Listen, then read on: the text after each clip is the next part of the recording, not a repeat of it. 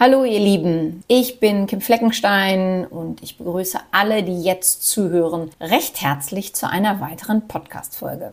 Ja, wenn du meinen Podcast Selbstläufer schon öfter gehört hast, dann weißt du, dass es mir ein großes Anliegen ist, mit meinen Themen Menschen zu erreichen und dabei zu helfen, mit ihrer eigenen Spiritualität, mit ihrer Schöpferkraft und vor allem ihrer inneren Welt in Kontakt zu bringen, in Kontakt zu kommen. Ich möchte Menschen darin unterstützen, in die Selbstverantwortung zu kommen, um diese zu nutzen, damit sie ein bestmögliches, ein erfülltes Leben führen können. Ja, und wie geht es am besten? Indem wir nach innen schauen, auch wenn das nicht immer einfach ist. Ich kann davon ein Lied singen und zwar ein ziemlich langes. Aber es hat sich gelohnt für mich und nun erklingt schon seit einigen Jahren eine sehr schöne Melodie in mir selbst. Wie es dazu kam und was mir dabei geholfen hat, das erzähle ich dir nun in dieser neuen Folge. Mach es dir gerne bequem oder suche dir einen ruhigen Ort, an dem dich nun niemand stört. Stell dir vor, du befindest dich in einem Raum, der so still ist, dass du das Echo deiner eigenen Gedanken hören kannst. In diesem Raum sind die Wände wie Spiegel, die unerbittlich jedes Teil deiner Seele, deines Gemütszustand reflektieren, dir zurückwerfen. Und für viele von uns ist dieser Raum Realität gewesen, beziehungsweise immer noch Realität, ein Ort, an dem wir uns selbst gegenüberstehen, ohne ein Ort zum Verstecken. Und in meinem Leben gab es eine Zeit, in der dieser Raum, dieser Ort gefüllt war mit der harschen Stimme der Selbstkritik und den kalten Schatten der Schuld. Und diese Spiegel in diesem Raum zeigten mir ein Bild, das ich tatsächlich kaum ertragen konnte. Das Bild eines Mädchens, einer jungen Frau, das in den Augen, die in den Augen ihres Vaters niemals genug war. Es gab eine Zeit in meinem Leben, in der ich den Blick in diesen Spiegel gemieden habe, und der Schatten meiner Vergangenheit, der machte sich über viele Jahre folgendermaßen bemerkbar. Ich hasse mich. Ich bin nicht gut genug und tatsächlich, ich finde mein Leben zum Kotzen.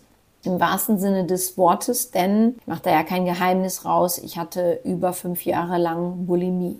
Und in solche Sätze gekleidet, mal unterschiedlich variieren vom Tonfall, von den Wörtern, waren meine Gedanken. Und das ausgelöst durch erdrückende Gefühle wie das Gefühl der Traurigkeit, das Gefühl des Alleinseins, nicht dazugehörig fühlend und so weiter, obwohl ich schon ein Gruppenkind war. Aber wir können uns ja auch in einer Gruppe allein fühlen. Und ich nenne es mal so, dieser tägliche Mindfuck, der war enorm, der war echt groß.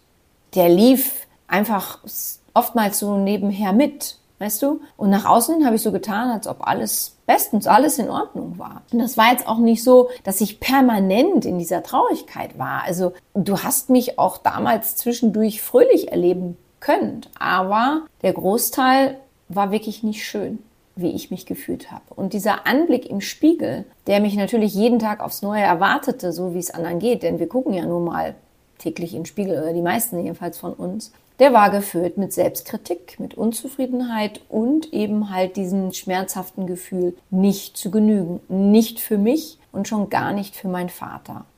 Und wie ein unsichtbarer Richter legte ich mir diese Maßstäbe auf, die aber nicht meine eigenen waren und spürte die Last, eine Rolle spielen zu müssen, die nie für mich geschrieben wurde, die auch niemals zu mir passte. Mein Vater, ohne jetzt ihn hier schlecht machen zu wollen, aber eine Persönlichkeit, die stets Leistung und Perfektion einforderte, hatte nun mal eine Vorstellung von einer Tochter, die ich seiner Ansicht nach sein sollte. Und ich wiederum, also ich gehörte ja auch dazu, getrieben von dem Wunsch, Liebe und Anerkennung zu finden und von ihm zu bekommen, ich verlor mich selbst in dem Versuch, diesem Bild gerecht zu werden. Und jedes nicht genug, jedes hätte besser sein können, manchmal direkt ausgesprochen, aber oftmals durch eine nonverbale Kommunikation, durch einen Blick oder einen ah, entnervten Seufzer, all das brannte sich tief über mich selbst ein. Scham, Schuldgefühle wurden meine ständigen Begleiter, eine innere Stimme, die flüsterte, du bist nicht genug so wie du bist ohne jemals diesen Satz zu hinterfragen, was er überhaupt bedeutet. Also ich meine, was bedeutet das, du bist nicht gut so wie du bist? Das würde ja bedeuten, ich wüsste, wann ich gut bin, wann ich gut genug bin. Ja, natürlich nach den Maßstäben meines Vaters, aber mit welchem Gefühl hätte ich gewusst, dass ich gut genug bin? Diese Fragen habe ich mir natürlich damals gar nicht gestellt, weil ich viel zu jung war und noch gar nicht damals mir dessen, all dessen so bewusst war. All das wurde verstärkt, wenn mein Vater mich nach einer Meinungsverschiedenheit, also seine Meinung ist richtig, meine nicht, mehrere Tage lang ignorierte. Und wenn ich sage ignoriere, dann meine ich das auch so. Ich bin tatsächlich keines Blickes, keines Wortes gewürdigt worden. Ich wurde nicht gegrüßt, ich wurde nicht angeschaut, aber ich musste grüßen. Also es war ganz furchtbar. Ich kann mich da noch so gut dran erinnern, als ob es gestern gewesen wäre.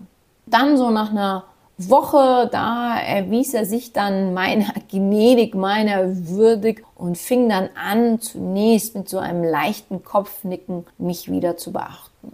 Und wir haben auch nie darüber gesprochen. Also mein Vater hat es nicht geschafft, zu mir zu kommen und zu sagen, du Kim, mh, hm, lass uns noch mal darüber reden. Und das war für mich wirklich sehr, sehr schlimm. Weißt du, es gibt viele Formen der Gewalt, die wir Menschen antun können. Und eine davon ist definitiv der emotionale Entzug. Und ich weiß, wir alle tragen unsichtbare Fesseln, die von den Erwartungen anderer geschmiedet wurden. Und bei mir waren es die Fesseln der Perfektion, die mir mein Vater um meine Handgelenke gelegt hatte. Sie waren schwer, kalt und erdrückend. Und diese Fesseln begleiteten mich Tag für Tag, die flüsterten mir mit jeder Bewegung zu, dass mein Bestes niemals ausreichen würde. Und diese emotionale Distanzierung, die mein Vater als Werkzeug benutzte, war vielleicht die schwerste dieser Fesseln. Ein Schweigen, das lauter war als jedes Wort, ein Ignorieren, das tiefer schnitt als jede verbale ja, Verletzung. So war das. Aber, und jetzt kommt das Aber. In dieser Stille des Raumes, von der ich zu Anfang gesprochen habe, gibt es noch eine andere Stimme. Für mich gab es die damals, die habe ich zum Glück gehört, und für dich gibt es die auch. Eine Stimme, die leise, aber beständig von Hoffnung spricht, von Heilung und von der Möglichkeit der Veränderung, dass sich die Situation, das Gefühl, die Gedanken verändern können. Und diese Stimme flüstert von einer Wahrheit, die in jedem von uns lebt und die in uns allen angelegt ist mit unserer Geburt. Und die Stimme flüstert immer wieder, du bist genug. Du bist gut genug. Und diese Wahrheit zu entdecken, diese Stimme zu hören und ihr zu folgen, war für mich wie das Finden eines Schlüssels ja, in einer dunklen Zelle, ich sag's jetzt mal so. Und der Schlüssel lag nicht in der Bestätigung durch meinen Vater, sondern in der Annahme meiner eigenen Person, meiner eigenen Werte und der Liebe zu mir selbst. Es hat lange gedauert, über drei Jahrzehnte, bis ich diese Stimme wahrgenommen habe. Und dann in diesem Prozess, in diesem Weg, im Prozess der Selbstannahme, in der Begegnung mit mir selbst, in der Begegnung mit meinem inneren Kind, dem Teil von mir, der so lange nach Anerkennung und Liebe suchte, dort lag die Heilung. Und ich lernte dieses Kind nicht weiter zu beschämen, es sich schuldig fühlen zu lassen, sondern es zu umarmen, seine Tränen zu trocknen und zu ihm zu sagen, ich sehe dich, ich höre dich, ich bin hier für dich. Spür mal in dich hinein, was diese Worte mit dir machen und traust du dich, diese zu deinem inneren Kind zu sagen. Und dieses innere Kind in mir zu heilen, es zu befreien, bedeutete, die Schuldgefühle, die mich so lange gefesselt haben, diese Schamgefühle loszulassen und zu verstehen, dass die Vergangenheit nicht mein zukünftiges Selbst, meinen weiteren Weg definieren muss. Also wie du siehst, so traurig wie vieles in meiner Kindheit und in meiner Jugend war, das Gute ist, Veränderung ist möglich und daher ist es auch nie zu spät für eine glückliche Kindheit, wie es so schön heißt. Und das Mädchen, die junge Frau, das sich so einst verloren fühlte, hat gelernt, sich selbst mit anderen Augen zu sehen. Es war eine Reise, nicht nur eine Reise, es war sogar eine Pilgerfahrt zurück zu mir selbst, zu der Person, die ich jenseits der Erwartung anderer bin, zu der Person, die schon immer in mir war, die ich hervorholen durfte. Und es war ein Prozess des Verstehens, des Vergebens und somit des Heilens. Ja, und ich möchte dich nun einladen, Teil dieses heilenden Prozesses zu werden. Ich möchte dich in mein kostenloses Webinar Dein inneres Kind heilen, dein inneres Kind befreien, Schamgefühle, Schuldgefühle AD einladen und dort teile ich meine Geschichte, die Strategien und Übungen, die mir geholfen haben, Frieden mit meiner Vergangenheit zu schließen und die ganzen unangenehmen Gefühle, die mich so lange gefesselt hielten, hinter mir zu lassen. Und wenn dich das anspricht und du bereit bist, die Ketten deiner Vergangenheit zu lösen und einen liebevollen Dialog mit deinem inneren Kind zu starten, dann lade ich dich ein, dich mir anzuschließen. Gemeinsam können wir einen Raum des Verständnisses, der Vergebung und somit der Heilung schaffen. Für dich in dir, indem wir tiefer in die emotionale Reise eintauchen, die hinter der Heilung deines inneren Kindes steht. Und diese Reise ist darauf ausgelegt, empathisch und hoffnungsvoll mit dir selbst zu sein und dich dazu inspirieren, den Weg der Heilung zu beschreiten. Schritt für Schritt. Wenn du dich also in meinen Worten, meinen Erzählungen wiederfindest, wenn du auch das Bedürfnis verspürst, Ketten deiner Vergangenheit zu sprengen und dein inneres Kind zu umarmen, dann lade ich dich herzlich ein, an diesem Webinar teilzunehmen. Wir können gemeinsam einen Raum schaffen, in dem Heilung nicht nur ein Wort ist, nicht nur ein Versprechen, sondern eine Erfahrung, die dich verändern wird. Und den Link zu diesem Webinar, den lege ich in die Show Notes, sodass du dich direkt jetzt oder spätestens nach Ende dieser Folge anmelden kannst. Und solltest du noch weitere Fragen haben, melde dich auch gerne via E-Mail über info at kimfleckenstein.com bei mir.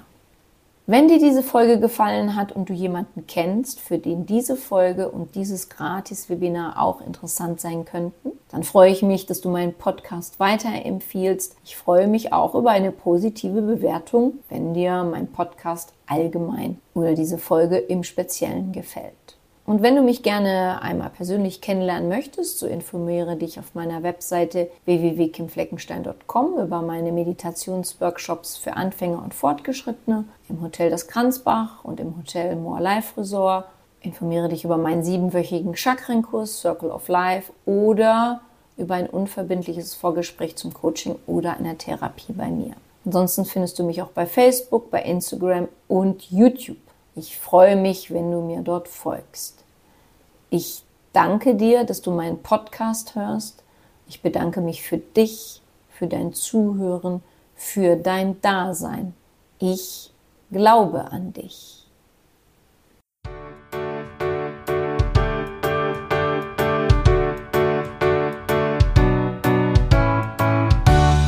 Wenn dir mein Podcast gefallen hat, dann hinterlasse doch eine positive Bewertung oder empfehle meinen Podcast gerne weiter. Besuche auch meine Website www.kimfleckenstein.com, folge mir bei Facebook und Instagram oder höre in meine Programme bei Amazon, Apple, Audible und Google rein. Du kannst mir auch gerne an info@kimfleckenstein.com schreiben, wenn du ein spezielles Anliegen hast. Ich danke dir und sende herzliche Grüße.